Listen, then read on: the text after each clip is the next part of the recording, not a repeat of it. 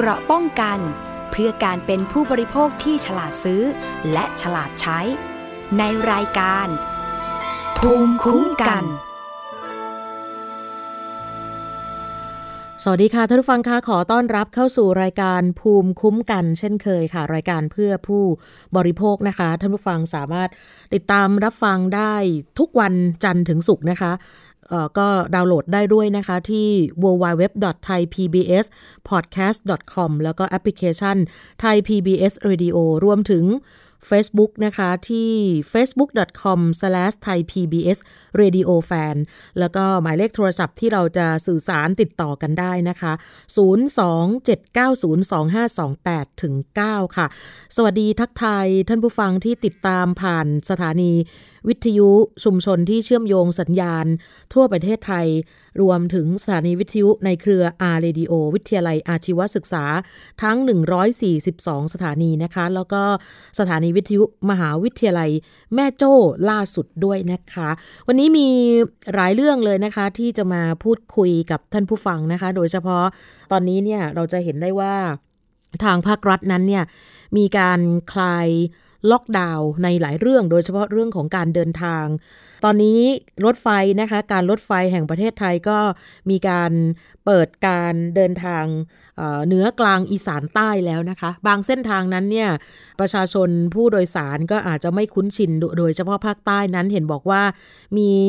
การเปิดการรถไฟในช่วงเวลากลางวันนะซึ่งก่อนหน้านี้การเดินทางใน พื้นที่ที่มีความห่างไกล หมายถึงว่าเดินทางเป็นระยะทางหลายร้อยกิโลเมตร หลายจังหวัดเนี่ย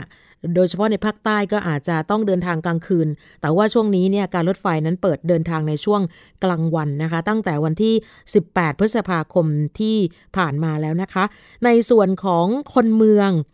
ล่าสุดมีการเปิดเผยผลสำรวจ ระบบขนส่งสาธารณะนะคะ หลังจากที่ภาครัฐคลายล็อกดาวน์โดยเฉพาะ เกี่ยวกับการที่มีคนไม่ค่อยเว้นระยะห่างนะคะ ซึ่งแน่นอนทางสสส โดยท่านผู้อำนวยการสำนักสนับสนุนสุขภาวะประชากรกลุ่มเฉพาะสำนักงงานกองทุนสนับสนุนการสร้างเสริมสุขภาพหรือว่าสสส นะคะ คุณพลณีผู้ประเสริฐบอกว่าในช่วงของการผ่อนคลาย การบังคับใช้มาตรการในการป้องกัน และยับยั้งการแพร่ระบาดของโรคติดต่อโควิด -19 นั้น ก็ส่งผลให้ การเดินทางของประชาชนเพิ่มขึ้น ทางสสส จึงสนับสนุนว่าให้เครือข่ายระบบขนส่งสาธารณะที่ปลอดภัย ทุกคนเข้าถึงได้ดำเนินการลงพื้นที่สำรวจปัญหา ระบบขนส่งมวลชน ในระหว่างวันที่ 1 ถึง 8 พฤษภาคม 2563 กลุ่มเป้าหมายทั้งหมด 437 คน และสังเกตการเพื่อเก็บข้อมูลการใช้บริการรถเมย์ 10 จุด ในชั่วโมงเร่งด่วนพบว่า คนส่วนใหญ่ยังคงเดินทางน้อยลง โดยเฉพาะในกลุ่มผู้สูงอายุและคนพิการ ส่วนใหญ่เป็นผู้ที่มีอายุระหว่าง 36 ถึง 60 ปี มากที่สุดคือร้อยละ 64.9 ส่วนใหญ่เดินทางไปทำงาน รองลงมาคือการไปซื้ออาหารและของใช้ที่จำเป็น ปัญหาที่พบมากที่สุดคือการมีรถให้บริการไม่เพียงพอ และการที่ผู้ใช้บริการต้องรอนานกว่าในช่วงเวลาปกติ รองลงมาคือการไม่สามารถเว้นระยะห่าง จากผู้โดยสารคนอื่นได้ เมื่ออยู่ในยานพาหนะ แล้วก็คนส่วนใหญ่นั้นกังวลเรื่องการเว้นระยะห่างของผู้โดยสาร โดยเฉพาะรถตู้แถบชานเมืองในช่วงเวลาเร่งด่วนนะคะ เพราะว่ามีการรับผู้โดยสารเต็มคัน โดยไม่มีการให้เว้นที่นั่ง รถเมย์บางสายบางคันในช่วงเวลาเร่งด่วนก็มีผู้โดยสารจำนวนมากค่ะ ไม่สามารถจะเว้นระยะยืนห่างกัน 1-2 เมตรได้ ส่วนรถเมย์ร่วมบริการของเอกชนก็พบว่า มีการรับผู้โดยสาร โดยไม่คำนึงถึงมาตรการเว้นระยะห่าง เช่นเดียวกับรถสองแถวที่มีผู้โดยสารนั่งและยืนเต็มคัน ส่วนเรือโดยสารการขึ้นลงที่ท่าเรือ มีการกำหนดจุด ให้เว้นระยะห่าง แต่ก็ไม่สามารถปฏิบัติตัวตามมาตรการได้ นอกจากนี้มีความกังวลเรื่องความสะอาดของยานพาหนะที่ใช้บริการ และเจลแอลกอฮอล์ให้บริการนั้นไม่ทั่วถึงซึ่งถ้าหากว่าระบบขนส่ง สาธารณะไม่ปฏิบัติตามมาตรการควบคุมป้องกันโรคอย่างเคร่งครัด ก็อาจทำให้โควิด -19 กลับมาระบาดใหม่ได้ค่ะ นี่คือในการสำรวจของทางสสสนะคะ โดยสำนักสนับสนุนสุขภาวะประชากรกลุ่มเฉพาะที่สำรวจมาก็น่ากังวลอยู่นะคะ อีกท่านหนึ่งค่ะ เป็นผู้ประสานงานเครือข่าย ระบบขนส่งสาธารณะที่ปลอดภัย ทุกคนเข้าถึงได้ คุณชีวินอริยสุนทรก็บอกว่าขณะนี้ ภาคีเครือข่ายระบบขนส่ง สาธารณะที่ปลอดภัย ทุกคนเข้าถึงได้ ภาคีเครือข่ายขนส่งมวลชนทุกคนต้องขึ้นได้ ชุมชนคนรักรถเมย์ของมูลนิธิเพื่อผู้บริโภค หรือว่าจะเป็นสถาบันส่งเสริมภาคประชาสังคม รวมถึงสมาพันธ์ ศูนย์ประสานงานแรงงานนอกระบบแห่งประเทศไทย และเครือข่ายสลัมสีภาค รวมถึงมูลนิธิพัฒนาที่อยู่อาศัย สมาคมสภาผู้สูงอายุแห่งประเทศไทย เครือข่ายพลังผู้สูงวัย และกลุ่มปั้นเมือง เขาได้ร่วมมือกันจัดทำข้อเสนอ ในการบริหารจัดการระบบขนส่งสาธารณะในช่วงการแพร่ระบาดของโควิด -19 ต่อศูนย์บริหารสถานการณ์การแพร่ระบาดของโรค ติดเชื้อไวรัสโคโรนา 2019 หรือว่าโควิด -19 หรือสอบค เสนอไปที่กระทรวงคมนาคมด้วย และกรุงเทพมหานคร รวมถึงหน่วยงานที่เกี่ยวข้องนะคะ ทั้งหมด 5 ประเด็นค่ะ นั่นคือประเด็นที่ 1 ความปลอดภัย ก็เป็นการขอความร่วมมือผู้ให้บริการระบบขนส่ง สาธารณะทุกประเภท ให้ปฏิบัติตามมาตรการคัดกรอง ควบคุม ป้องกันโรคอย่างเคร่งครัด ประเด็นที่ 2 คือความเพียงพอ ขอให้มีการจัดระบบขนส่งสาธารณะให้เพียงพอ และมีความถี่ที่สอดคล้องกับความต้องการใช้บริการ โดยเฉพาะในช่วงเวลาเร่งด่วนตอนเช้าและตอนเย็น ประเด็นที่ 3 คือความทั่วถึง และครอบคลุม ขอให้มีการจัดให้มีรถโดยสารประจำทาง และปรับเปลี่ยนแผนการเดินรถให้ครอบคลุมและทั่วถึงในแต่ละพื้นที่ให้มากขึ้น โดยเฉพาะชานเมืองและในเส้นทางที่ผู้ให้บริการรถร่วมเอกชน ยุติการให้บริการลงเพราะวิกฤตโควิด -19 นั่นเองค่ะ ประเด็นที่ 4 คือการให้บริการที่มีความเฉพาะกลุ่ม อันนี้เขาก็ขอว่าให้ผู้ให้บริการขนส่งสาธารณะนั้น มีมาตรการเฉพาะแก่กลุ่มผู้โดยสารที่ต้องการความช่วยเหลือจากเจ้าหน้าที่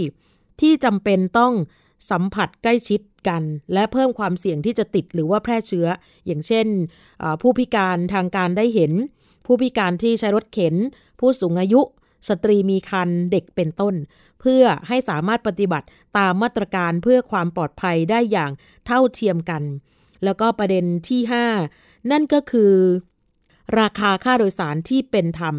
ก็ขอว่าให้มีมาตรการลดราคาค่าโดยสารระบบขนส่ง สาธารณะลง อย่างเช่นเดียวกับ การไฟฟ้าและการประปาที่มีการลดค่าไฟกับค่าน้ำ อันนี้ก็เป็นการส่งเสริมให้มีการใช้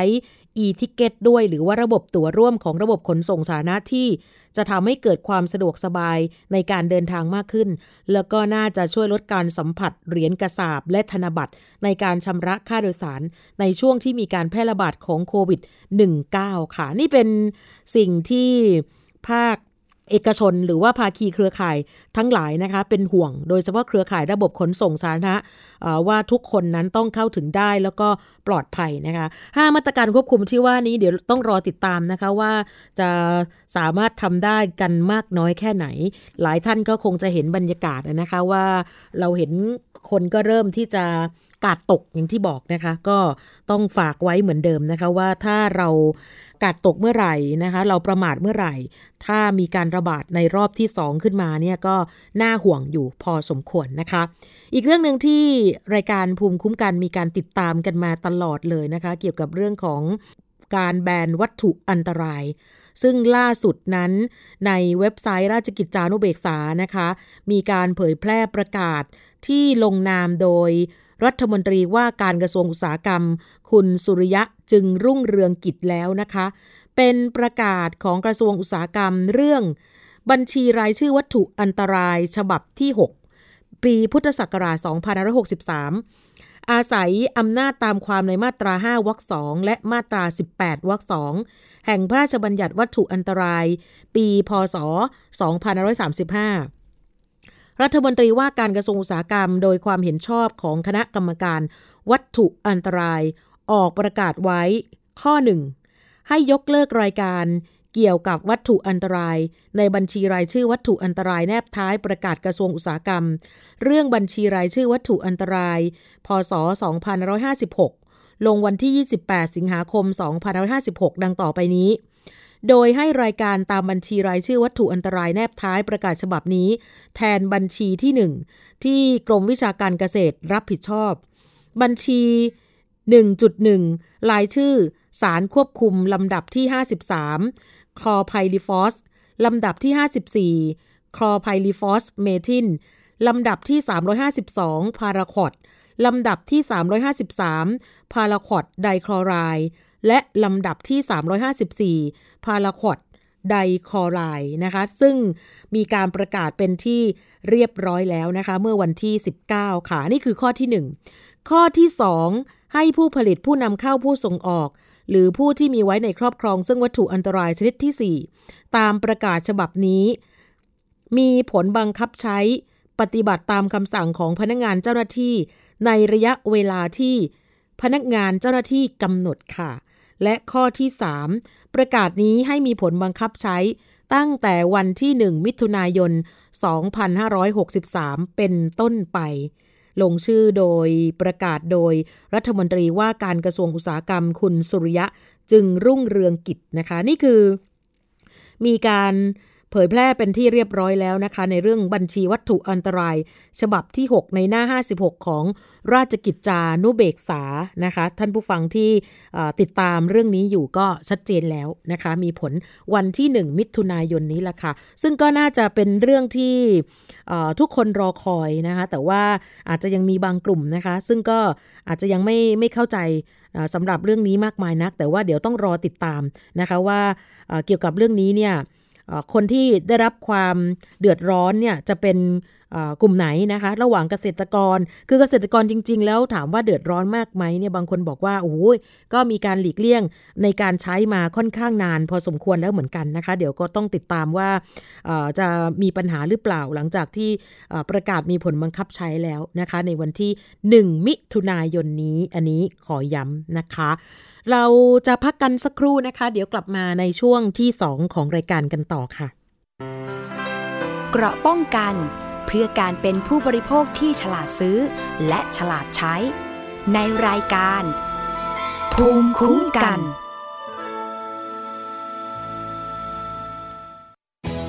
ไทย PBS ดิจิทัล Radio Infotainment for All สถานีวิทยุดิจิทัล จากไทย PBS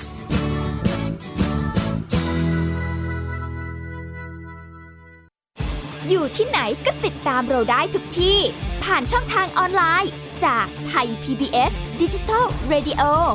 ทั้ง Facebook Twitter Instagram และ YouTube Search คำว่าไทย PBS Radio แล้วกดไลค์หรือ Subscribe แล้วค่อยแชร์ กับคอนเทนต์ดี ๆ ที่ไม่อยากให้คุณพลาดอ้อเรามีให้คุณฟังผ่านพอดแคสต์แล้วนะ รงเรียนเลิกแล้ว กลับบ้านพร้อมกับรายการ Kids Hours โดยวัญญาชยโย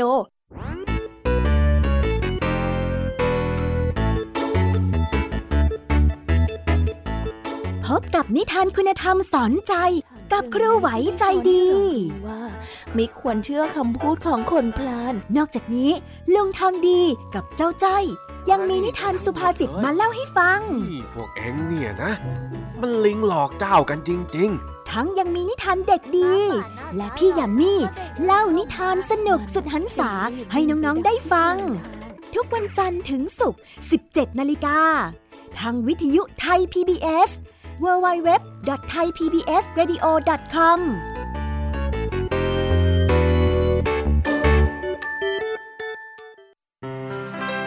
เกราะป้องกัน เพื่อการเป็นผู้บริโภคที่ฉลาดซื้อ และฉลาดใช้ ในรายการ ภูมิคุ้มกัน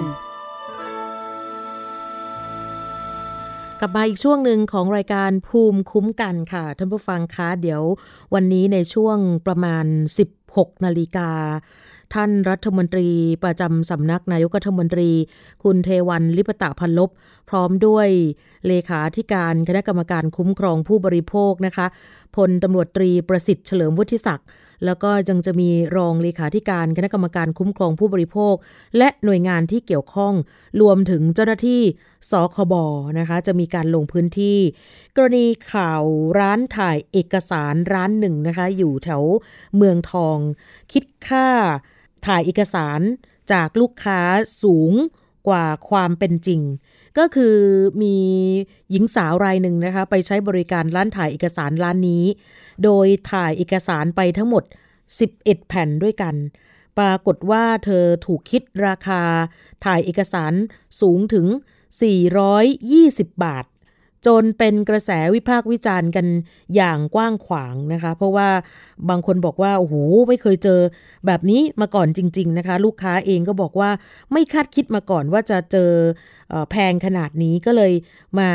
ร้องเรียนต่อหน่วยงานที่เกี่ยวข้องว่า ให้ไปตรวจสอบราคาหน่อยนะคะ ว่ามันเกิดอะไรขึ้นสำหรับร้านถ่ายเอกสาร ก่อนที่ทางรัฐมนตรีจะลงพื้นที่กับทางสคบเนี่ยล่าสุดผู้สื่อข่าวเขาไปแล้วนะคะ เมื่อวานนี้ ไปเจอผู้เสียหาย คนที่ไปถ่ายเอกสารที่ร้านนี้นะคะ เธอก็บอกว่า ร้านนี้เนี่ยไม่ค่อยมีคนเข้ามาใช้บริการเท่าไหร่ ก็เลยเหมือนกับอยากจะอุดหนุน ตัดสินใจไปใช้บริการนะคะ ปรากฏว่าพอเข้าไปใช้บริการเจ้าของร้าน ซึ่งเป็นผู้หญิงก็ทักทายดีมาก ชวนคุยตลอด แล้วก็ดูออกว่าเหมือนกับเธอเพิ่งมาอยู่แถวนี้ได้ไม่นาน จากนั้นก็คุยไปเรื่อยนะคะ ก็เลยตัดบทว่าขอให้ถ่ายเอกสาร ซึ่งแผ่นแรกทางร้านก็ถ่ายไม่ติด ก็ต้องถ่ายใหม่บอกว่าหมึกมันไม่ชัด แล้วก็เธอบอกว่า เธอต้องเสียค่าหมึกเพิ่ม ก็บอกว่าโอเคตกลง เพราะไม่คิดว่าจะราคาแพงมาก หลังจากนั้นก็มีการปริ้นงานเพิ่มอีก เลยขอให้เปิดข้อมูลทางไลน์ซึ่งก็มีทั้งหมด 11 แผ่น แล้วก็ปริ้นออกมาตามปกติ พอถึงตอนคิดเงินสิคะ เจ้าของร้านก็สรุปออกมาเสร็จสับว่า 420 บาท เธอก็ตกใจ แล้วก็ถามใหม่อีกรอบหนึ่งเพื่อความแน่ชัด เจ้าของร้านยังยืนยันราคาเดิมว่า 420 บาททำให้เธอตกใจหนักเข้าไปอีก เพราะว่าดูแล้วราคามันแพงเกินไป แพงมาก แต่ยอมรับว่า ไม่ยอมถามราคาก่อนที่จะไปใช้บริการ ก็เลยจำเป็นต้องจ่ายไปแบบงงๆ 420 บาทกับถ่ายเอกสาร 11 แผ่น แล้วก็มีปริ้นด้วย เพราะไม่อยากมีปัญหา เนื่องจากเจ้าของร้านเธอบอกว่าเป็นคนในพื้นที่ หลายคนรู้จักเธอเยอะ แล้วก็สนิทสนมกับวินมอเตอร์ไซค์ก็เลยยอมจ่ายไปค่ะ เธอบอกว่าเข็ดแล้วเข็ดมากกับการถ่ายเอกสารร้านนี้ เพราะมันแพงจริง ๆ นะคะ เดี๋ยวไปฟังมุมมอง กับคนที่ทำงานด้านนี้มานะคะ เกี่ยวกับเรื่องของสิทธิผู้บริโภคเนี่ย ถ้าเราเจอแบบนี้เนี่ย เราจะทำอะไรได้บ้างไหม แล้วก็ที่สำคัญคือไอ้เรื่องมาตรฐานเกี่ยวกับเรื่องนี้เนี่ย บางทีเราก็ไม่รู้ว่าเขากำหนดกันยังไง บางร้านนี่นะคะ โดยเฉพาะการถ่ายเอกสารบางทีเราเห็นเขากำหนด อาจจะมี 3 บาทบ้าง หน้าที่ 2 ก็ลดลงมาเหลือ 2 หรือบางร้านหน้าแรก 5 บาทก็แล้วแต่ว่า เอ๊ะมันมีมาตรฐานไหมมีคนร้องเรียนร้องเรียนเรื่องนี้เยอะหรือเปล่า วันนี้จะได้คุยกันกับท่านหัวหน้าศูนย์พิทักษ์สิทธิผู้บริโภค จากมูลนิธิเพื่อผู้บริโภคอยู่กับเรานะคะ คุณนฤมลเมฆบริสุทธิ์ สวัสดีค่ะ สวัสดีค่ะ สวัสดีค่ะ พี่นฤมลนะคะค่ะค่ะสวัสดีก็ค่ะเคยเจอไหมคะเรื่องแบบนี้มีคนเคยร้องเรียนมาที่ศูนย์บ้างไหมคะว่าเนี่ยเจอลักษณะเหตุการณ์แบบนี้ที่แบบคล้าย ๆ กันนะคะ จะมีค่ะอ๋อมีด้วยแต่นะว่าคะไม่แพงขนาดนี้นะคะอันนั้นแค่สองบาทร้องเรียนแล้วค่ะค่ะแต่นี่คือแพงเกินจริงที่เคสิยบร้องเอ็ดเรียนพัมานก็คือที่หน้าละสองบาทอ๋อหน้าละสองบาทนะคะ แต่ร้านนี้เนี่ยเขาไม่ได้บอกว่าหน้าเท่าไหร่หน้าแรกเท่าไหร่ยังไงเขารวมราคามาให้เสร็จสับว่า 420 บาทเนี่ย มันสมเหตุสมผลมากน้อยแค่ไหนคะพี่นฤมลคะต้องมีสมเหตุสมผลเป็นหลักแบบค่ะทั่วไปมันต้องมีการแสดงราคาอือฮึณสถานที่ให้ จะให้บริการนะคะค่ะ ก็คือว่าจะต้องมีการติดราคาแจ้งไว้ว่าจะคิดเท่าไหร่ยังไงอย่างเช่นถ่ายรูปอืมถ่ายบางทีเขาต้องปริ้นจากเครื่องคอมพิวเตอร์ใช่ไหมคะค่ะราคาเท่าไหร่ค่ะอ่าถ่ายเอกสารทั่วไปราคาเท่าไหร่ขนาดกระดาษขนาดเท่าไหร่ราคาเท่าไหร่อืมนะคะอย่างเช่น A3 A4 บางทีก็ไปจ่ายขนาดกระดาษไม่เท่ากันค่ะอันนี้ต้องทุกอย่างต้องแสดงป้ายราคาทั้งหมดโอ้เป็นมาตรฐานการให้บริการที่ องค์การค้าภายในกำหนดไว้ชัดเจนนะคะว่าคุณจะค่ะขายสินค้าหรือคุณจะให้บริการอะไรคุณจะต้องมีการแจ้งราคาอ่าฮะคือคือต้องกำหนดเป็นมาตรฐานมาเลยใช่ไหมคะ ด้านราคาทุกสิ่งอย่างอันอันนี้อันนี้เป็นมาตรมาตรการของอ่าคณะกรรมการว่าด้วยสินค้าและบริการนะคะค่ะของการค้าภายในอืมมีหลักกฎหมายกำหนดมาอยู่แล้วค่ะนะคะว่าต้องแสดงราคาหน้าจิตขายอ่าฮะให้บริการนะคะค่ะอันนี้กำหนดไว้ชัดเจนนะอืคะมแล้วก็อีกประเด็นหนึ่งก็คือ ถ้าเห็นว่ามันมีการขายสินค้าอ่า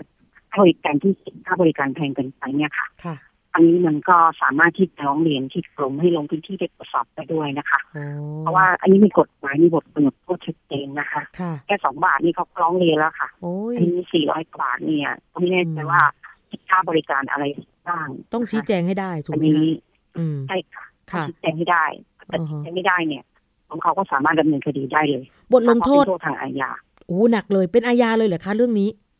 เป็นโทษทางอาญาค่ะค่ะถือว่าเป็นเรื่องของการสินค้าขายเป็นอืมให้บริการสินค้าจริงๆค่ะคือจะโดนไปขั้นตอนแรกคือเรื่องของการไม่ติดป้ายแสดงอ่าราฮะคาอยู่แล้ว ค่ะนะคะเป็นที่สองก็คือติดป้ายแล้วคิดราคาเกินกว่าป้ายเลยคิดราคาเกินกว่าความเป็นจริงเนี่ยค่ะสูงมากเนี่ยมันก็มีสิทธิ์ที่จะปรับโทษสูงสุดมันจำคุกเจ็ดปีนะคะค่ะเป็นหนึ่งแสนสี่หมื่นบาทโอ้ชัดเจน ค่ะนะคะอือฮึนี่เป็นโทษสูงสุดนะคะว่าผมจะจับเป็นขนาดไหนเนี่ยก็ต้องอยู่ในดุลพินิจนะคะค่ะกระบวนการทางความผิดอืมก็ดูที่ความแล้วก็อีกประเด็นหนึ่งตั้งใจที่จะเจค่ะอในร้านขายเอกสารที่ร้องเรียนเข้ามาเนี่ยก็จากราคาแพงแล้วเนี่ยค่ะค่ะก็จะเจอในเรื่องการไม่ออกเปอร์เซ็นต์ค่ะโอ้เพราะว่าบางทีเนี่ยจะเป็นน้องๆที่วิ่งไปถ่ายเอกสารให้เจ้านายค่ะนะแล้วจะเอาบินมาเก็บกับเจ้านายไม่ได้ เพราะการค้าไม่มีใบเสร็จนี่ก็จะเป็นประเด็นที่เราคิดว่า ประกอบกับติดแค่เนี่ยค่ะค่ะแต่ว่าคุณจะต้องมีเอกสารแสดงข้อมูลการให้บริการแล้วเนี่ยก็จะต้องมีหลักฐานการรับเงินด้วยอืมนี่ก็สำคัญ ดูจากข่าวแล้วเนี่ยเอ่อ คนที่ไปใช้บริการนี่นะคะ คือไม่ได้บริการเฉพาะถ่ายเอกสารก็คือดูเหมือนจะปริ้นงานด้วย เพราะฉะนั้นเป็นไปได้ไหมที่เจ้าของร้านอาจจะคิดว่าค่าปริ้นงานก็คือหนึ่งมันจำเป็นต้องใช้เครือข่ายอินเทอร์เน็ตเลยพวกนี้เนี่ยจะอ้างแบบนี้ได้ไหมคะ คุณนฤมลคืออ้างอะไรก็ต้องเขียนไว้อ๋อค่ะคุณจะรู้อยู่แล้วว่าถ้าเป็นงานทุกร้านบางร้านที่เขารับพวกเป็นงานเขาก็จะเขียนไว้เลยว่าถ้าเป็นงาน เป็นสีเนี่ยจะหน้าละเท่าไหร่อืมถ้าเป็นขาวดำหน้าละเท่าไหร่ ค่ะนะคะถ้าถ่ายเอกสารเนี่ยจะเป็นถ่ายคิดเป็นคิดราคาเท่าไหร่ถ่ายเป็นแผ่นที่สองบาทถ้าถ่ายห้าสิบแผ่นขึ้นไปห้าสิบสตางค์อะไรตรงนี้ก็ต้องกำหนดไว้คือโดยหลักการมันต้องแสดงราคาอยู่แล้ว คือต้องตรวจสอบตรงนี้ต้องมีให้ชัดเจนนะคะใช่ใช่ค่ะค่ะค่ะ ทีนี้ในในส่วนของเจ้าของร้านเองเนี่ยเห็นล่าสุดบอกว่า ก็คือปิดให้บริการไปก่อนในนี้ โทษมันจะหนักถึงขั้นต้องปิดร้านไหมหรือว่ายังไงอะคะสำหรับคนที่เอ่อทำแบบอันนี้นี้อยู่ในดุลพินิจของเจ้าหน้าที่หน่วยงานรัฐลงพื้นที่เลยค่ะทราบค่ะว่ามีหน่วยงานรัฐลงพื้นที่ไปแล้วอ่าใช่ค่ะคิดว่าอันนี้เป็นมาตรการที่ต้องจัดการนะคะเพราะบางค่ะร้านตอนนี้เราทราบว่าร้านถ่ายเอกสารโดยทั่วไปก็ไม่ได้ติดป้ายแสดงราคาแล้วคิดราคาตามอำเภอใจอือันมนี้ก็เป็นประเด็นที่ อาจจะต้องค่ะกำหนดให้มันชัดเจนว่าทุกร้านจะต้องมีการแสดงราคาให้ชัดเจน มีการยกเว้นไหมท่าร่คะว่าเอ่อไม่มีค่ะว่าร้านไหนซึ่งมีค่ะคือไม่มีเลย ทุกร้านจะขายมีค่ะหรือว่าจะบริการอะไรก็ตามต้องมีการปิดป้ายเหรอคะใช่ค่ะโอ้ขอให้ไม่ใช่ร้านถ่ายเอกสารนะคะ ค่ะคุณขายสินค้าตามแผงลอยทั่วไปอ่าฮะนะคะ คุณก็ต้องแสดงราคาก็แสดงราคาให้หมด ที่ผ่านมาเนี่ยมันไม่ว่าจะขายผลไม้ขายข้าวอืมแกงถุงละสามสิบบาทถุงละค่ะสี่สิบบาทอ่าฮะมันก็ต้องมันก็ต้องติดป้ายราคาค่ะ แต่ว่าเรายังก็ต้องเคยเห็นอยู่แสดงราคาว่าเนี่ย น่าจะประมาณ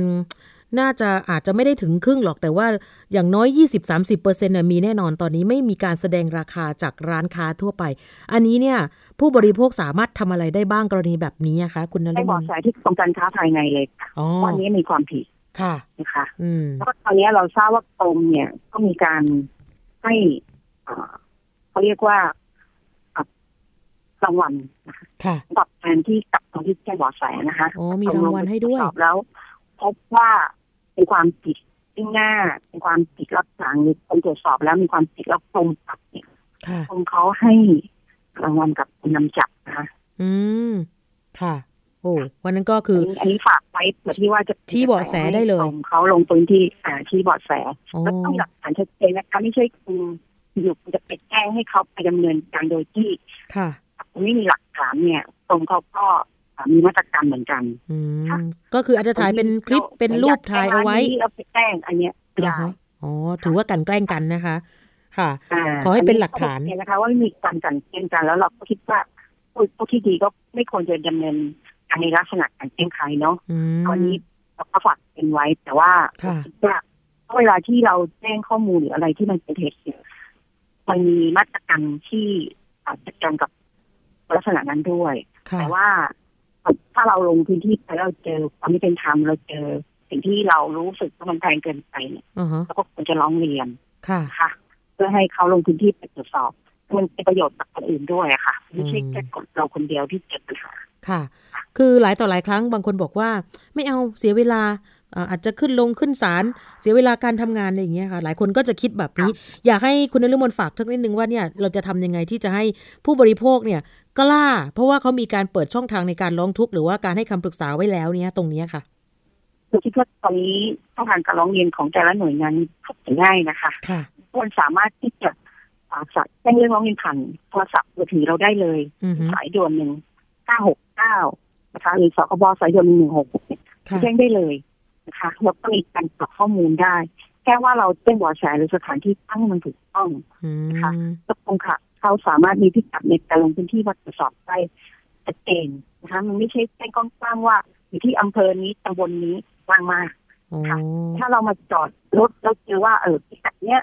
ร้านเนี้ยค่ะตั้งอยู่ปั๊มน้ำมันอยู่ที่ตั้งอยู่ตรงนี้นะคะ มันขายสินค้าเกินราคาหรือไม่ติดราคา อันนี้มันเป็นพิกัดที่ผมเขาลงมาตรวจสอบได้เลยค่ะอันนี้ผมก็จะได้ผมก็จะได้รับประโยชน์คนอื่นเขาก็จะได้รับประโยชน์จากเรื่องนี้ด้วยนะคะค่ะ คือขั้นตอนอาจจะไม่ได้ยุ่งยากแต่ว่าการดำเนินการในแต่ละเรื่องนี้ก็อาจจะใช้เวลาหน่อยถูกไหมคะ ตรงนี้ใช่ค่ะค่ะต้องให้เวลาผมเขาลงพื้นที่มาตรวจสอบค่ะอืมเพราะการตรวจสอบมันไม่ใช่วันหนึ่งค่ะมีพรุ่งนี้เสร็จนะคะมันก็ต้องดูในเชิงลึกโอ้ก็ต้องดูข้อมูลจากทางการก็ต้องให้เขาเตือนหน่วยงานรัฐก็ให้โอกาสผู้ ประกอบการจิตใจเหมือนกันค่ะนะคะ ศูนย์พิทักษ์สิทธิผู้บริโภคเองเนี่ยเอ่อในในเรื่องของร้านถ่ายเอกสารนี่จะมีเอ่อความร่วมมืออะไรกันไหมคะ หลังจากนี้หรือว่าจะจะยังไงบ้างอะคะเรื่องนี้เราคิดว่ามาตรการความร่วมมือในเรื่องของการถ่ายเอกสารนี้แค่แสดงราคาป้ายเนี่ยเราคิดว่าก็ชัดเจนนะคะค่ะเพราะว่าร้านเนี่ย เราทราบว่าส่วนใหญ่เขาก็แจ้งแจ้งราคานะคะ แต่น่าจะมีบางร้านที่ อ่าอาจจะเปิดธุรกิจที่ไม่ใช่เป็นธุรกิจที่แบบว่าชัดเจนอย่างเช่นร้านถ่ายเอกสารหน้ามหาลัยหน้าโรงเรียนอะไรพวกนี้เขาจะมีการกำหนดอัตราค่าบริการที่ชัดเจนอย่างเช่นแต่ละสองบาทแต่ละสามบาทอะไรก็ว่าไปค่ะทางในส่วนของ A สาม A สี่นี่เราถือว่าเป็นโอกาสและเป็นทางเลือกของผู้บริโภคที่จะเข้าไปใช้บริการเนาะแต่ถ้าร้านไหนไม่แสดงราคาไปเราก็ไม่สนับสนุนอ่าฮะใช่ไหมคะค่ะเราไม่ควรสนับสนุนผู้พวกนี่แหละค่ะก็สามารถที่จะขับเคลื่อนให้ ผู้ประกอบการเนี่ยอยู่ได้ถ้าเขาตรงไปตรงมาอืมถ้าเกิดเขาไม่ตรงไปตรงมาก็ไม่ควรจะอยู่ในก็ไม่ควรสนับสนุนเขาค่ะค่ะเนาะไม่ควรเข้าไปใช้บริการต่อมันจะได้ามีคนที่ทำค่ะให้ถูกต้องไปนะคะอืมค่ะทางศูนย์เองมีการเปิดช่องทางในเรื่องของการให้คำปรึกษาหรือว่าให้การร้องทุกข์สำหรับผู้บริโภคไว้ไหมคะสำหรับปัจจุบันนี้ค่ะ เผื่อว่าใครสนใจจะเอ่อมีค่ะจะขอคำปรึกษาค่ะเชิญค่ะ ค่ะคุณเข้าไปในกลุ่มเป็นมูลนิธิผู้บริโภคนะคะค่ะตอนนี้สถานการณ์วิกฤตโควิดก็อาจจะต้องเป็นช่องทางร้องเรียนทางออนไลน์ อีเมลหรือออนไลน์ค่ะต้องทุกออนไลน์ได้เลยผ่านเว็บไซต์ของมูลนิธิผู้บริโภคนะคะอืมเบอร์โทรศัพท์ก็ถ้าเป็นเบอร์สำนักงานทั่วไปก็ศูนย์สองสองสี่แปดสามเจ็ดสามสี่ถึงเจ็ดค่ะค่ะแล้วก็ตอนนี้เราเปิดช่องทางให้ตกข้อมือถือนะคะเพราะว่าบางทีตอนนี้เรามีเจ้าหน้าที่สลับกันไปรับร้องเรียนนะคะ ก็อาจจะต้อง ประชาก็เป็นเบอร์ศูนย์แปดเก้าเจ็ดแปดแปดเก้าหนึ่งห้าสองนะคะค่ะศูนย์แปดสี่หกห้าสองสี่หกเจ็ดอ๋อค่ะค่ะอ่าได้หลากหลายช่องทาง แล้วก็อีเมลนิติผู้บริโภคได้เลยนะคะของเป็น i consumer thai org ค่ะแล้วก็ Facebook inbox ได้หมดอือฮึในช่วงวิกฤตโควิดนี่มีการร้องเรียนเข้าไปเอ่อมากน้อยแค่ไหนคะ ในแต่ละวันคะ คุณนฤมลคะเยอะมากค่ะ ค่ะ เยอะมากต้องเรียกว่าค่ะตอนนี้สถานการณ์ก็เป็นเรื่องอ่า สายการบินโอ้แล้วก็เรื่องคนค้าทองใช่ไหมคะค่ะอันนี้ก็เอ่อร้านทองก็จะมีคนไปขายทองกันค่อนข้างเยอะค่ะราคาก็เหมือนกับตอนนี้ร้านก็เป็นวิกฤตโควิดที่ไม่ค่อยมีคนซื้อแต่มีคนขายมากกว่าโอ้ค่ะก็จะเป็นค่ะเป็นเรื่องที่ก็มีมีคนมาร้องเรียนในเรื่องของการอ่าให้ข้อมูลว่าร้านทองเนี่ยติดไปไว้สองหมื่นกว่าบาทอือฮึหมื่นห้าขายแต่รับไปเพียงแค่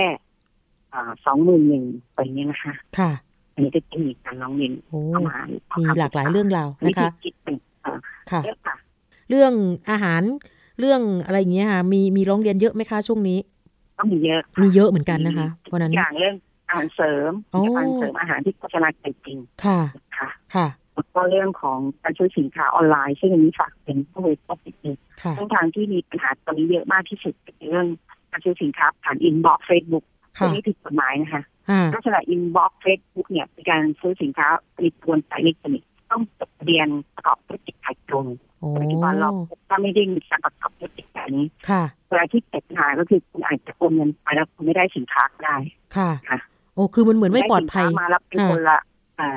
เลขคุณภาพไม่ตรงสเปคคุณก็ใช่ไหมคะอืมใช่ค่ะแล้วก็ มันค่อนข้างจะลำบากเรื่อง social network มีทั้งอินสตาแกรมเฟซบุ๊กที่มีการขายสินค้าผ่านช่องทางนี้ ยังไม่มีการดำเนินการที่ปรากฏชัดว่าโอ้สามารถหาตัวตนมาพูดกับธุรกิจได้นะคะในกรณีที่มีการค่ะโกงเงินไป คือส่วนใหญ่ก็คือไว้ดังนั้นเนี่ยไว้เนื้อเชื่อใจกันเฉยๆ ไม่มีอะไรเป็นหลักประกันเลยถูกไหมคะ คุณนฤมลหลักการของเขาก็คือจะถูกเว็บไซต์ทั่วไปค่ะ ค่ะผมก็จะมองว่าอ้าวถูกดีก็คือตรงนี้ดีกว่าอืมเพราะช่องทางมีทางเดียวก็คือเงิน เงินที่โอนเข้าไปคือเข้าระบบบัญชีอ๋อขค่ะองบุคคล ซึ่งบางทีเราตรวจสอบแล้วมันไม่ใช่บุคคลคนเดียวที่ขายของค่ะนะคะอืมแล้วก็เงินที่คุณโอนไปก็อย่าอย่าคิดว่าเขาจะได้เป็นง่าย ๆ มันยากมากอือหือค่ะดังนั้นก็ฝากเตือนคนที่ซื้อสินค้าออนไลน์ด้วยนะคะ ต้องระวังให้กับอืมแพลตฟอร์มที่มันค่ะใหญ่นะคะโอ้แล้วก็ตรวจสอบได้นะคะค่ะเอาให้มันยังไงเนี่ยแพลตฟอร์มเขาก็ช่วยคุณดำเนินการแก้ไขปัญหาอ่าฮะค่ะ แพลตฟอร์มดัง ๆ เนาะหลายยี่ห้อที่ตอนนี้ก็จะมีการขายกันค่อนข้างวันหนึ่งหลายหมื่นหลายพันล้านค่ะต่อวันอือหืออันเนี้ยเราเลือกซื้อแพลตฟอร์มที่มันค่อนข้างใหญ่เนี่ยเขาจะช่วยดูแลลูกค้าดูแลตกอยู่ได้ในกรณีที่มีการเป็นสินค้าหรือการอ่าซื้อสินค้ามาแล้วมีปัญหาค่ะ ส่วนผู้ให้บริการนะคะที่ไม่ยอมบอกราคาสินค้าผ่านหน้าเฟซก็คือบอกให้อินบ็อกซ์อย่างเดียวให้ตรงส่งข้อความให้แชทเนี่ยตรงนี้ความผิดให้แจ้งกรมการค้าภายในได้เลยอ๋อชัดเจนเลยใช่ไหมคะนะคะเพราะว่ากรมการค้าเนี่ยเขาก็กำหนดเรื่องระบบอันนี้เลยต้องมีการแสดงราคาป้ายเหมือนกัน ค่ะอันนี้มีโทษปรับหนึ่งหมื่นบาทนะคะ อืม ค่ะยังไงฝากแจ้งเบอแสเลยค่ะค่ะจะได้ค่าดำเนินการอยู่ในเรื่องพวกนี้เนี่ย รางวัลเงินรางวัลที่พูดเป็นสักครู่เนี่ยค่ะ โอ้ก็คือแจ้งเบาะแสได้ได้เงินรางวัลด้วยใช่ไหมคะ เป็นเปอร์เซ็นต์แต่คุณต้องแจ้งให้ครบนะคะอ่าบ็อกจากกรมการค้าภายใน โอ้นี่เป็นช่องทางค่ะค่ะ ก็อย่าให้คืออยากให้ทุกคนอย่านิ่งเฉยนะคะ ถ้าเจอเหตุการณ์แบบนี้ก็สามารถที่จะแจ้งได้นะคะใช่ค่ะอย่าลืมว่าของเราแค่หนึ่งบาทค่ะ แต่เขาไม่ได้ขายเราคนเดียวหนึ่งบาทก็อาจจะขายหมื่นคนเขาก็ได้หนึ่งใช่บาทแล้วใช่เลย ถูกต้องเลยนะคะ ก็อยากให้ทุกคนนั้นรักษาสิทธิ์ของตัวเองที่ มีอยู่ณขณะนี้ด้วยนะคะค่ะหญิงขอบพระคุณมากค่ะ คุณนฤมลคะสำหรับในวันนี้ค่ะ ที่มาให้รายละเอียดกันนะคะค่ะยินดีค่ะขอบพระคุณค่ะ สวัสดีค่ะ คุณนฤมลเมฆบริสุทธิ์นะคะ หัวหน้าศูนย์พิทักษ์สิทธิผู้บริโภคจากมูลนิธิเพื่อผู้บริโภคนะคะ ใครที่อยากจะร้องทุกข์นะคะ ขอคำปรึกษาก็มีช่องทางนะคะ อย่างน้อยก็มีหมายเลขโทรศัพท์ 022483737 หรือว่าร้องเรียนผ่าน เฟซบุ๊กเข้าไปก็ได้นะคะ หรือว่าจะเป็นอีเมลก็ได้ค่ะ มีหลากหลายช่องทาง แล้วก็อย่าลืมนะคะ สิ่งที่เราพูดกันอยู่เสมอนะคะ เรื่องของการซื้อขายผ่านออนไลน์เมื่อสักครู่นะคะ คุณนฤมลก็พูดชัดเจนแล้วว่า อย่านิ่งเฉย ถ้าเจอเรื่องอะไรที่มันไม่ชอบมาพากลก็ร้องเรียนไปที่กรมการค้าภายในเลยนะคะ เหมือนกับกรณีวันนี้อย่างที่บอกนะคะว่าช่วงบ่ายๆวันนี้แหละค่ะ รัฐมนตรีเทวันลิปตาพันลบนะคะ พร้อมด้วยเลขาธิการคณะกรรมการคุ้มครองผู้บริโภค จะ ไปลงพื้นที่กรณีที่ร้านเอกสาร คิดเงินค่าถ่ายเอกสารสูงถึง 400 กว่าบาทนะคะเป็นร้านค้าอยู่ที่เมืองทองธานี ก็เดี๋ยวจะรอรายละเอียดนะคะ อีกครั้งหนึ่งนะคะ โดยทางล่าสุดนั้นสคบพาณิชย์จังหวัดของอนนทบุรี ลงพื้นที่แล้วนะคะ แล้วก็เดี๋ยววันนี้จะมีการเชิญเจ้าของร้านถ่ายเอกสารกับลูกค้าเนี่ยมาพูดคุยกันว่า เอ๊ะมันเกิดอะไรขึ้น แล้วก็ที่สำคัญนั้นล่าสุดอีกบอกว่าตอนนี้เนี่ยร้านถ่ายเอกสารดังกล่าวนั้นเนี่ยถูกสั่งปิดชั่วคราว เอาไว้ก่อนนะคะ เดี๋ยวต้องรอดูว่าวันนี้จะมีความคืบหน้ากันอย่างไร เจ้าของร้านจะอธิบายเป็นเหตุเป็นผลไหมว่าเพราะอะไรถึงเก็บค่าถ่ายเอกสารแพงขนาดนี้นะคะ 11 แผ่น 400 กว่าบาทนี่แหละค่ะ ช่วงนี้เราจะไปติดตามช่วงของอาจารย์ ดรแก้วกังสดานอัมภัยกันเช่นเคยนะคะ อาจารย์จะมีเรื่องราวที่น่ารู้มาฝากกันเช่นเคยนะคะ นักพิษวิทยาค่ะ วันนี้จะคุยกับทางคุณชนาทิพย์ไพรพงษ์เช่นเคยนะคะ กับในเรื่องของคิดก่อนเชื่อนะคะ ตอนธรรมชาติบนฉลากอาหารเชิญค่ะ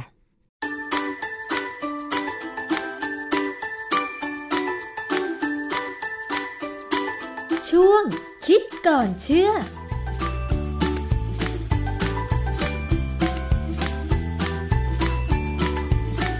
คือเรื่องนี้เป็นเรื่องที่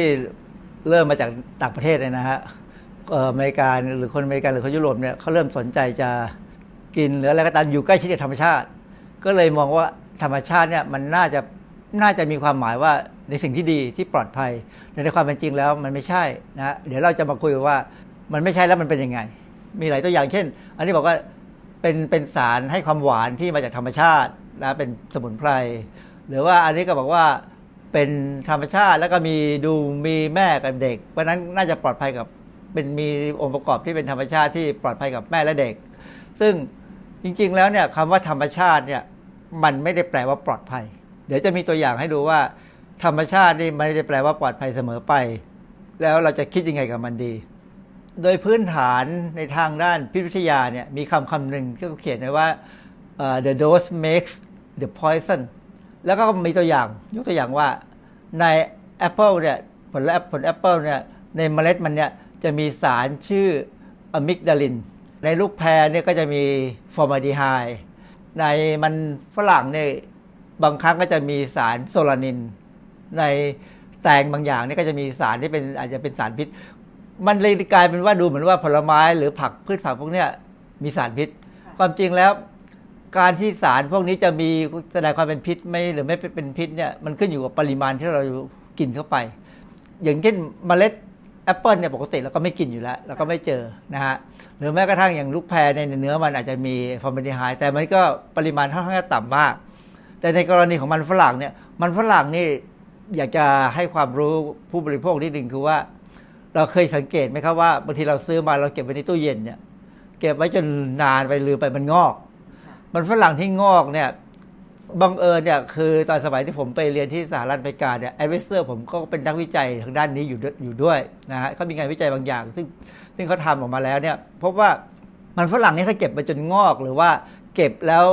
เก็บไม่ดี อาจจะมีการกระทบกระเทือนจนมันเป็นมันมันช้ำเนี่ยมันจะสร้างสารพิษขึ้นมาโดยตัวมันเอง ชื่อไกลโคอัลคาลอยตัวอย่างไกลโคอัลคาลอยตัวหนึ่งคือโซลานินนี่ก็มีเขียนในในรูปเนี่ยนะฮะ ลักษณะที่จะเห็นเด่นชัดเลยเวลามันฝรั่งมันงอกเนี่ย บริเวณนั้นจะมีลักษณะออกเขียวๆซึ่งซึ่งถ้าเป็นในตามหลักของอาความปลอดภัยทางอาหารแล้วเนี่ยมันฝรั่งนั้นต้องโยนทิ้งกินไม่ได้แล้ว เนื่องจากว่าสารพวกเอ่อไกลโคอัลคาลอยด์เนี่ยมันมีลักษณะของการสามารถที่เอ่อออกฤทธิ์บางครั้งเนี่ยออกฤทธิ์ได้คล้าย ๆ กับยาฆ่าแมลง พวกออร์กาโนฟอสเฟตเลย คือไปยับยั้งการทำงานของเอนไซม์ม์บางตัวในเลือดนะฮะแต่ว่านั่นหมายความว่าต้องกินมาก แล้วที่อันหนึงที่เอ่ออาจารย์ที่ปรึกษาผมก็ทำเจอก็คือว่าสารพิษที่เกิดจากการเก็บมันฝรั่งไม่ดีเนี่ยมันสามารถทำให้ลูกของสัตว์ สัตว์ที่ท้องเนี่ยออกลูกมาแล้วผิดปกตินะถือว่ามันเป็น สารกลุ่มหนึ่งที่ทำให้เด็กออกมาอาจอาจจะทำให้ไอ้ตัวอ่อนได้พิการได้ ซึ่งถามว่าอันนี้จะกระทบถึงคนไหมเราก็ต้องถามตัวเองว่าเรากินมันฝรั่งมากน้อยแค่ไหน คนไทยเราไม่ได้กินมันฝรั่งเป็นอาหารหลัก แต่ว่าฝรั่งเนี่ยหลายๆชาติเนี่ยกินมันฝรั่งทั้งสามมื้อเลย เพราะฉะนั้นถ้ามันฝรั่งที่เขาเอามาใช้ทำเป็นไอ้มันฝรั่งบดหรือว่ามันฝรั่งเฟรนช์ฟรายเนี่ยนะฮะถ้าทำมาถ้าเป็นมันฝรั่งที่เก็บไม่ดี มีสารพวกไกลโคอะคาลอยขึ้นมาเนี่ย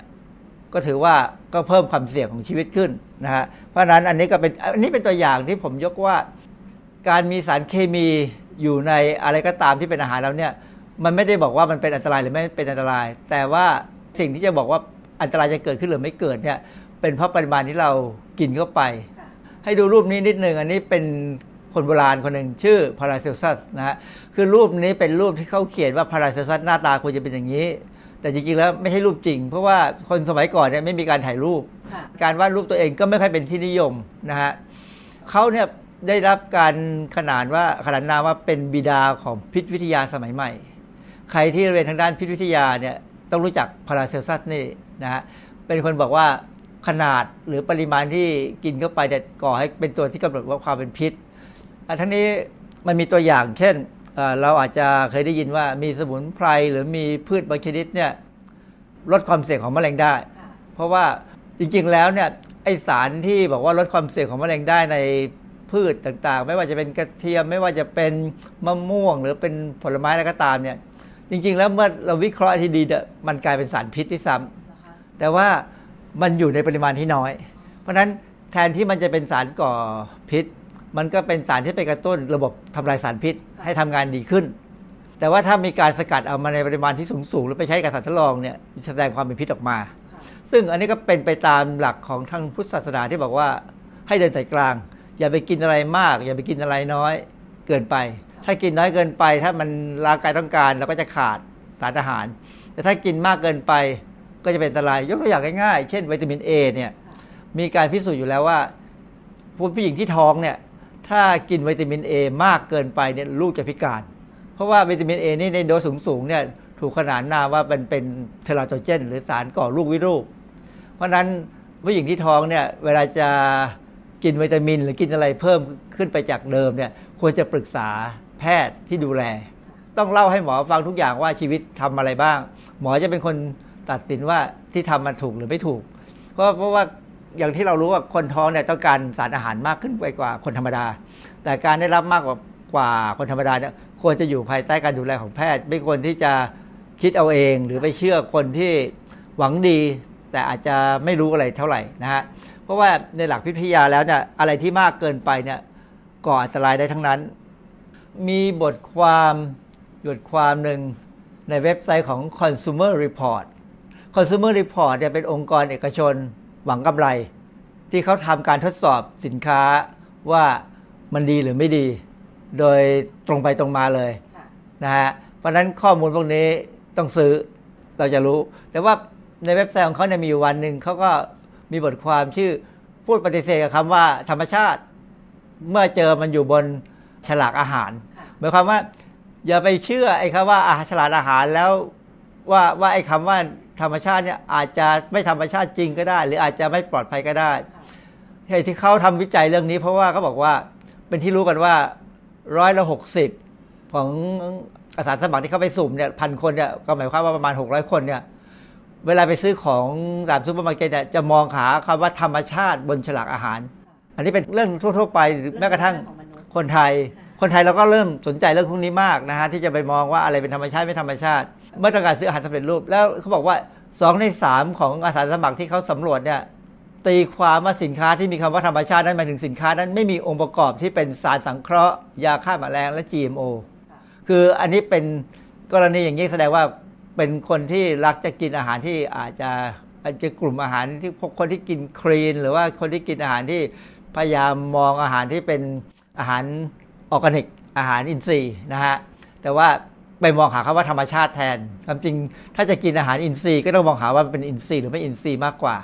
มีคลิปอย่างหนึ่งใน YouTube นะฮะให้ข้อมูลว่าครึ่งหนึ่งของคนอเมริกันเนี่ยปัจจุบันเนี่ยซื้อผลิตภัณฑ์เสริมอาหาร ซึ่งรวมถึงสารสกัดจากใบไม้และรากไม้ คือเขามองว่าไอ้พวกนี้เป็นธรรมชาติ โดยไม่ได้ปรึกษาผู้รู้เลยไม่ศึกษาแพทย์เป็นศึกษาเภสัชกรหรือนักโภชนาการ ซึ่งอันนี้เป็นปัญหาที่ว่าบางครั้งเนี่ยคนอเมริกันเนี่ยก็เป็นโรคบางโรคที่แปลก แล้วก็รักษาไม่หาย เพราะฉะนั้นก่อนอื่นเนี่ยเราต้องบอกว่าคำว่าธรรมชาติเนี่ยไม่ได้แปลว่าปลอดภัย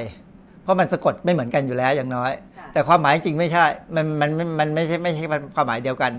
เออมันมีคลิปอยู่อันหนึ่งของที่สถาบันวิจัยจุฬาภรณ์เนี่ยเขาโพสต์ไว้ใน YouTube นะฮะชื่อชื่อคลิปมันชื่อผลิตภัณฑ์ธรรมชาติ ปลอดภัยกว่าสารเคมีจริงหรือ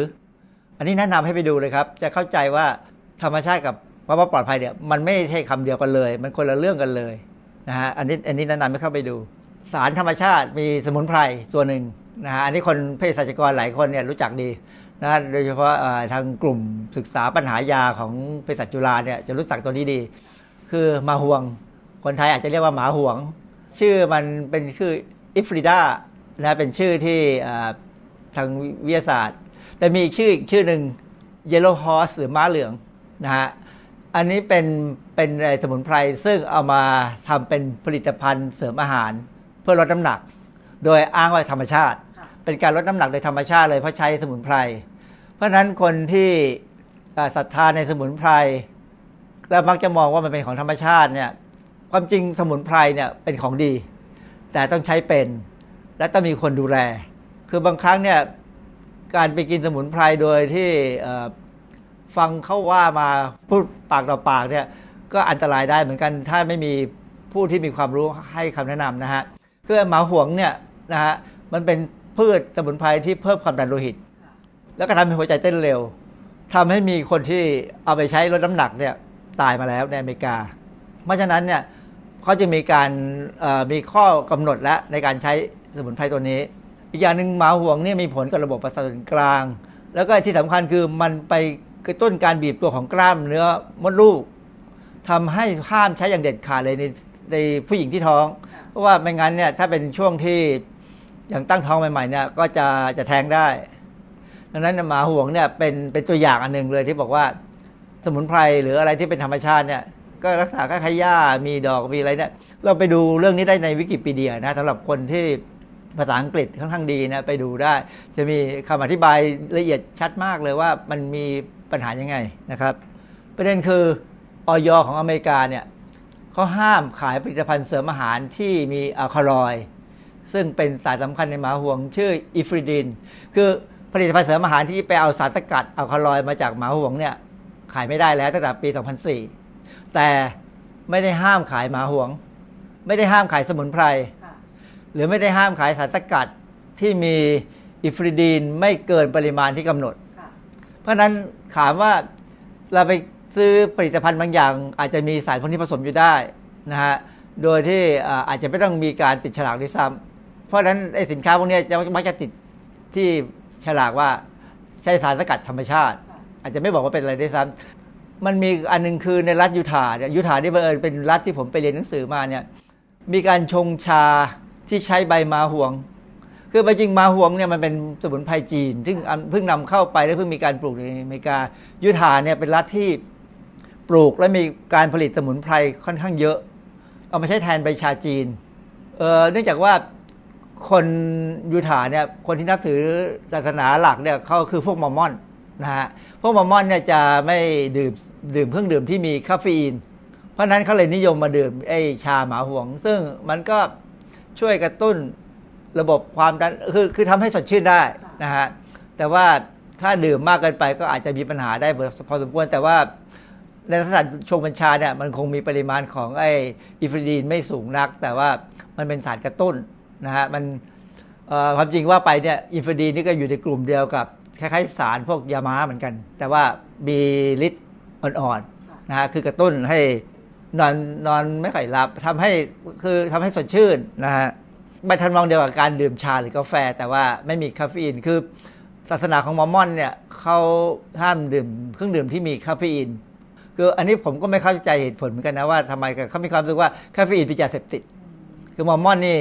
ไม่สูบบุหรี่ไม่ดื่มเหล้าไม่ไม่ยุ่งกับยาเสพติด เพราะนั้นก็เลยหันมาดื่มชาที่ใช้ไอ้ใบหมาหวงนี่แทน เพราะนั้นโดยสรุปแล้วเนี่ยสิ่งหนึ่งก็คือว่าสารเคมีเนี่ย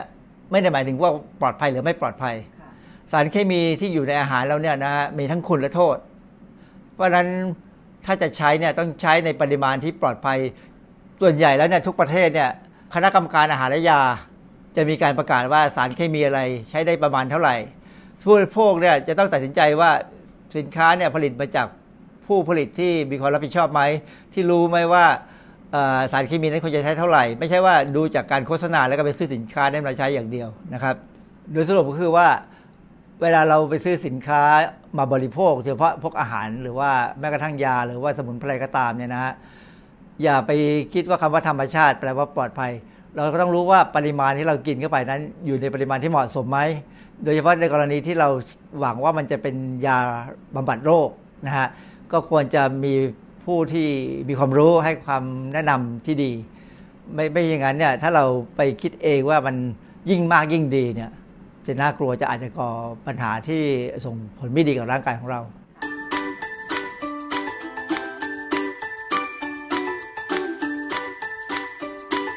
ช่วงคิดก่อนเชื่อ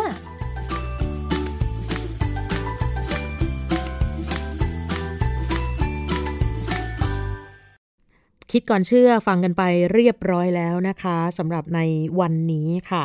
วันนี้เราจะปิดท้ายด้วยเรื่องของกรณีสื่อต่างประเทศมีการรายงานเกี่ยวกับที่บริษัทจอห์นสันแอนด์จอห์นสันได้ประกาศยุติการขายแป้งเด็กในสหรัฐอเมริกาและประเทศแคนาดาแล้วนะคะ เนื่องจากว่ายอดขายนั้นลดลงอย่างฮวบฮาบเลยทีเดียว ท่ามกลางคดีการฟ้องร้องหลายหมื่นคดี ที่กล่าวหาว่าผลิตภัณฑ์ดังกล่าวของบริษัทนั้นมีสารก่อมะเร็งค่ะท่านผู้ฟังจอห์นสันแอนด์จอห์นสันเป็นบริษัทผลิตสินค้าด้านการดูแลสุขภาพรายใหญ่ที่สุดของโลกนะคะ ซึ่งเขาก็เปิดเผยว่า ขณะนี้บริษัทยังคงจำหน่ายแป้งฝุ่นทาตัวอยู่ ภายนอกสหรัฐอเมริกาและแคนาดาต่อไป คือ 2 ประเทศนี้เนี่ยไม่มีจำหน่ายแล้ว ในการแถลงของจอห์นสันแอนด์จอห์นสันครั้งนี้ระบุว่า ความต้องการแป้งเด็กทาตัวของบริษัทลดลงในอเมริกาเหนือ ซึ่งส่วนใหญ่มาจากพฤติกรรมที่เปลี่ยนแปลงไปของผู้บริโภค แล้วก็เป็นผลมาจากข้อมูลผิดๆเกี่ยวกับความปลอดภัยของผลิตภัณฑ์ และการฟ้องร้องดำเนินคดีเกี่ยวกับผลิตภัณฑ์ของบริษัทอย่างต่อเนื่อง ซึ่งทางจอห์นสันแอนด์จอห์นสันก็ถูกฟ้องร้องไปประมาณ 19,400 คดีค่ะ ถูกกล่าวหาว่า แป้งฝุ่นโรยตัวของบริษัทนั้น เป็นสาเหตุที่ทำให้ผู้ใช้เป็นมะเร็งรังไข่ หรือมะเร็งเยื่อหุ้มปอดนะคะ ในการต่อสู้คดีที่ผ่านมานั้นเนี่ยทางจอห์นสันแอนด์จอห์นสันชนะไป 12 คดี แพ้ 15 คดี แล้วก็ยังจะมีคดีที่ลูกขุนยังไม่สามารถตกลงกันได้อีกประมาณ 7 คดี ส่วนคดีที่แพ้ทั้งหมดนั้นยังคงอยู่ในขั้นอุทธรณ์หรือว่าถูกยกคำร้องอุทธรณ์ให้ตัดสิน ยืนตามศาลชั้นต้นนั่นเองนะคะ การวินิจฉัยจากทางการแพทย์ส่วนใหญ่นะคะ โดยเฉพาะการวิจัยของจอร์นสันเองก็ยืนยันว่า แป้งโรยตัวเด็กเนี่ยมีความปลอดภัยและไม่ได้ก่อให้เกิดโรคมะเร็งโดยเฉพาะศาสตราจารย์ของโรงเรียนธุรกิจแห่งมหาวิทยาลัยมิชิแกน ชื่อว่าศาสตราจารย์อีริกกอร์ดอนบอกว่า ไม่ว่าแป้งเด็กดังกล่าวจะเป็นสาเหตุทำให้เกิดโรคมะเร็งหรือไม่นั้น ประชาชนก็ลังเลที่จะใช้ผลิตภัณฑ์ดังกล่าวแล้ว แล้วก็ ทางโฆษกของทางจอร์นสันเองก็ระบุว่า ขณะนี้บริษัทไม่มีแผนการที่จะยุติการต่อสู้คดีใด ๆ และยังคงดำเนินการอย่างจริงจังเพื่อ ปกป้องผลิตภัณฑ์ของบริษัทอยู่นะคะสำหรับการตัดสินใจยุติการขายแป้งเด็กในสหรัฐอเมริกาและแคนาดานั้น มีขึ้นขณะที่บริษัทนั้นยกเลิกการผลิตสินค้าเพื่อสุขภาพ ผู้บริโภคไปประมาณ 100 รายการด้วยกัน แล้วก็มีการตั้งเป้าว่าต่อไปนี้เนี่ยจะผลิตอะไรออกมาก็ตามนะคะ ต้องให้ความสำคัญมากกว่า กับผลิตภัณฑ์ที่มีความต้องการสูงท่ามกลางการแพร่ระบาดของโควิด -19 ด้วยค่ะ นี่คือเป็นข่าวไปทั่วโลกก็นานมากแล้วนะคะสำหรับจอร์นสันแอนด์จอร์นสันนะคะ ตอนนี้ก็ปิดตำนานแล้วสำหรับที่สหรัฐอเมริกาและแคนาดาก็คือจะไม่มีขายแล้วนะคะ แต่ว่าในบางประเทศก็ยังคงมีอยู่นะคะเฉพาะที่สหรัฐและแคนาดานั้นเนี่ยเขาถูก ฟ้องเป็นสาเหตุว่าทำให้เกิดมะเร็งประมาณ 20,000 คดี ตอนนี้ก็เลยไม่ขายที่นั่น แต่ว่าบ้านเราก็ยังคงมีอยู่นะคะ ซึ่งยังไม่มีนักวิจัยหรือว่านักวิชาการในประเทศไทยมีการวิจัยเรื่องนี้แบบจริงจังนั่นเองนะคะ ก็เอาข่าวมาฝากเพื่อให้ผู้บริโภคนั้นได้ตัดสินใจในการใช้สินค้าต่างๆ ด้วยนะคะ วันนี้หมดเวลาแล้วนะคะ เจอกันใหม่ในคราวหน้า สวัสดีค่ะ ติดตามรับฟังรายการย้อนหลังได้ที่เว็บไซต์และแอปพลิเคชันไทย PBS Radio ไทย PBS ดิจิทัล Radio วิทยุข่าวสารสาระ เพื่อสาธารณะและสังคม